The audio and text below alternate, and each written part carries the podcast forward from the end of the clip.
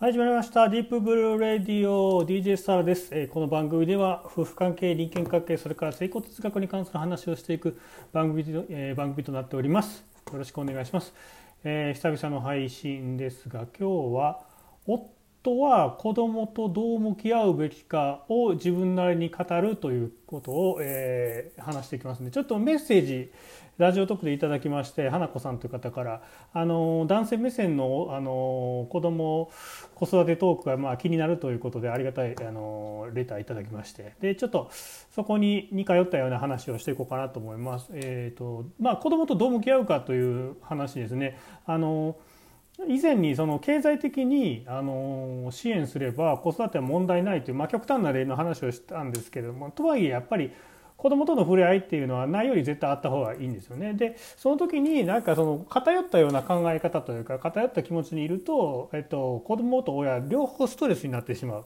えー、というところがあります。で、まあ、自分なりにも最近子供との向き合い方っていうのをちょっとなんか発見できた部分というのがあるので、まあ、こういうのってその正解がやっぱないんですよね。だから僕は自分の体験談をえー、と話して、まあ、そこからヒントを得ていただければ幸いということで、えー、その1からその3にまとめてみました、えー、その1自分も受けた経験上子供を突き放すような感覚が強かったと。えー、その2子供と遊ぶことが苦痛かと思いきや夢中になって遊ぶと周囲が見えなくなる。その3自分の中で子供に対する新たな、えー、要素を追加したという話ですね。ではその1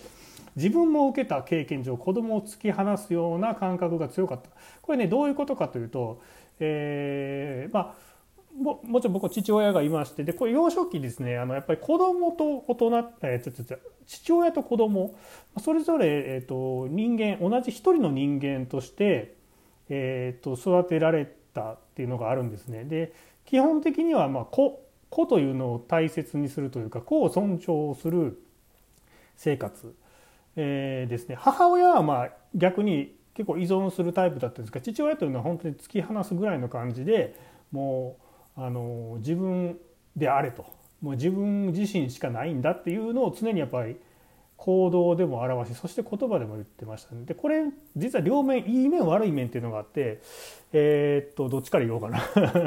まあいい面から言いましょうか、まあ、いい面でいくとやっぱりあの依存しにくい。やっぱり一人で何でもできちゃいますね。大人になってから、まあ、子供の時はもちろんできなくってお母さんに甘えたっていうのはあったんですがいざ、えー、例えば18の時に初めてこう大阪に出てきて、まあ、一人暮らしをするわけなんですけどあ違う違う寮かな？寮最初寮生だったんですよ。で別のあの、まあ、例えば岡山とか四国から来た、まあ、同じ寮生の子で同級生の方と子とかって本当に来た初日泣いてる子とかもいたらしくて後から聞くとホームシックみたいな。なんかそんな信じられへんなっていう結構いたんですよ。だからそういうのは全くなくて逆に羽伸ばせるわみたいな感じだったんでこれってやっぱそういういいところの影響が強いんかなっていうのはありますね。あとは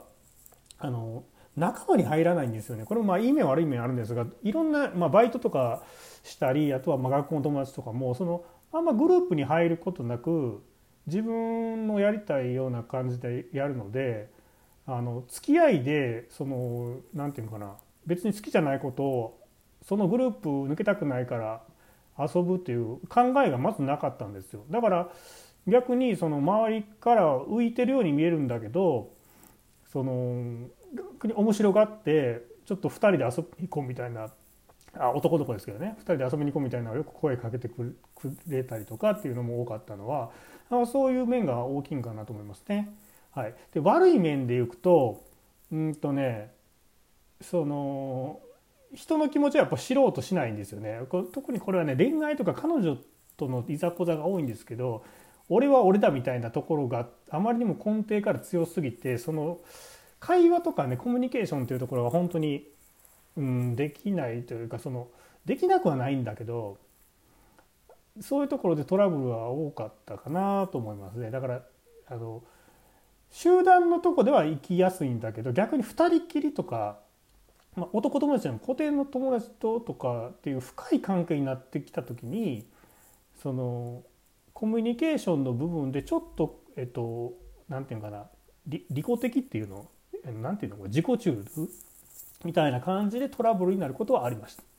うん、でこれがですね、えっとえー、っと子供まあまあそので、えー、とちょっと違う話だったなだから子供をまあ見たら子として突き放すというか、まあ、一人の人間だみたいな教えがやっぱ僕は幼少期そういう締め付いてたんでやっぱり自分も基本同じようにしてしまってたんですね。やっぱそれぞれ子供で。それとやっぱり奥さんと考え方が違うのでもうちょっと見てあげろって言うけど見るってどういうことみたいな。見て子供見るってどういうことなのかよくわからない。公園とか連れてくんだけど別にほっといたら勝手に遊ぶやろぐらいの感じだったんですよ。でとかあとはそのこうこう寄ってきても突き放すみたいな、今忙しいからみたいな感じが基本でしたね。はい、っていうことがありました。でその2、えーと、子供と遊ぶことが苦痛かと思いきや夢中になって遊ぶと周囲が見えなくなる面もある。でこれは、えーと、やっぱりねあのそういう性質からかなのか知らないですけど出かけたりとか遊び相手になることがもう必要もう言うたら何て言うのよそめちゃくちゃ億劫で。であのだからお父さんとかがめっちゃ楽しそうにその公園とかで子供を遊ばしてるのって本当にすごいなとって思うんですよね。でまずねこれがね億劫な理由っていうのがまあちょっと見えてきたのがあってそれはやっぱ仕事に追われてる時。仕事に追われてたりとか何か自分を追い込むような精神状態の時はやっぱ子供と遊べないんですよ。全然。もうそんな遊ぶ気にならんしそれが逆に疎ましくなったりとかもう腹立ってくるんですよね。出かけるのも億劫だしでそして疲れる精神的に。っていうのがあります。ただあのそういうの全部振り切ってもう遊びに集中してしまうともう逆に周りが見なくなって子供みたいにずっと遊んでしまうんですよ。だからうちは4人いるんですがち一番ちっちゃい子は2歳で一番上が4年生、まあ、小学生が上2人なんですけど例えば小学生の頃だとサッカーをしてるともうサッカーに夢中になりすぎてその2歳の子のことが全く見えなくなってどこ行ったか分からんみたいな感じだったりとかすごく極端な面があるんですよね。であのだから全く遊ぶのが嫌っていうわけじゃなくてもうなんか0か100かみたいな子供に戻ってしまうかもう全く突き放すみたいなこんな極端な感じでしたねだから他のお父さんがどういう感じなのかっていうのは僕はちょっとわからないんですけどだから、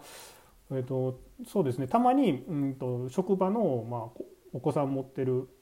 えーと、同僚の人とかの話聞くと子供と今のうちいっぱい遊んであげたいみたいな声をよく聞くんですけどその感覚が本当に分からなくて。うん、なんかすげえなっていうのが思いますねその発想になるっていうのがっていう、はい、ことです。でその2、えー、と次その3ですね、えーと、自分の中で子どもに対する新たな要素を追加したってあるんですがこのやっぱりその1その2聞いてもらって分かるようにその自分自身がちょっとね偏ってるのかなってやっぱ思ったんですよ。やっぱそういうことをして見るっていうのはいい面もあるんだけどと逆にそういう遊ぶことに億劫になったりとかその仕事と仕事の疲れとその子供と遊べないっていうのはやっぱ結びつけやすくなったりとかっていうところがなかなかやっぱり生きづらいし自分にとってもストレスなんですよね。もちろん子供にとってもストレス子供はやっぱ遊びたいって言ってきてくれるんでそこに応えれない自分っていうのもすごい嫌悪感が自己嫌悪になるんですよ。で、えっと、で最近ちょっとそこにを脱却したいなと思って新たにあの前提を変えようという取り組みの一つで、えー、親から見て意味不明な言動ってするじゃないですか子供って。で忙しかったり精神的に追い込まれてると「もう」ってみたいな「もう分からん」みたいな感じでもう話しかけんといてみたいな感じにするんですけどこの意味不明な言動っていうのは子供の立場に立って考えてみると絶対理由があるんですよ。必ずそこには裏付けそうした行動をとる裏付け、えーと、とか理由があって行動しているですよね。そこを認識すると,、えーと、結構時間がゆったりだし精神的にも落ち着いていくっていうことが分かったんですよね。例えば僕がまあよくあのご飯ね作るんですけど包丁とか火使ってる時にわーってこう来たりするともうあっち行けみたいな感じで怒るんですけど来る時にはよくよく聞いてみるとただこのブロックで作ったこのおもちゃこれを見てほしいって店に来て見て褒めてもらいたいすごいねってだけで来てるっていう場合とか結構その要件が決まってたりするんですよ。なんかイメージあのただなんかそういうただ来てるというかその子供にはそんな考えとか勝手にも思ってないただ単に来たいから来てるみたいななんやったらあの構ってくるみたいな嫌がらせできてるんちゃうかみたいな半分それぐらいの感じで思うんだけどでも実はちゃんとした目的その子供は子供なりのミッションがあってそういうふうに話しかけたりしてきてるっていうことが分かったんですよね。でもう一個がえっとね、僕は在宅であのよくあのパソコン触る仕事をしてるんですけど仕事ってストレス負荷精神的負荷がかかってくることが多いですよね瞬間的に。こう集中していくとずっとこうやっぱり、えー、目も疲れてきて腰も疲れてきてそして考えてっていうのでで、まあ、例えば納期とかがあるとそこにすごい余計に精神的負荷がかかってくるんですよ。でこの合間に子供が来ます。で余計炎上するんですよねそこで。爆発するんだけどその時に、えーと、炎上させるのではなく、えーとメンテナンスとして捉えるこの例えば精神的負荷がかかった時って深呼吸したりとか瞑想したりするんですよね。で深呼吸瞑想っていうのはイコール子どもの存在なんですよ。なぜかというと子どもというのはあ他の回でも喋ってるんですがめちゃくちゃ本質に近い存在。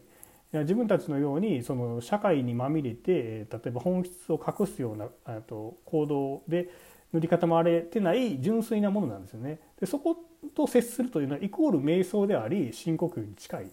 つまりだからそこはメンテナンスを行うためのサプリメントみたいなもんだと思ってそこと会話を積極的にするします。そうすると自然とやっぱり落ち着く気持ちが。うん、もう言うたら今しか見えてないわけですから子供は過去と未来を見ないわけですから今を見てる純粋なあのものなのでそこで、えーと一緒に今を見て今の会話を楽しむということを心がけています。ということで11分30秒はねということでした。えっ、ー、とちょっとまとめは入れないので、えっ、ー、ともし、えー、僕の体験談ですが、えっ、ー、と参考になれば幸いです。それじゃあねまたねバイバイ。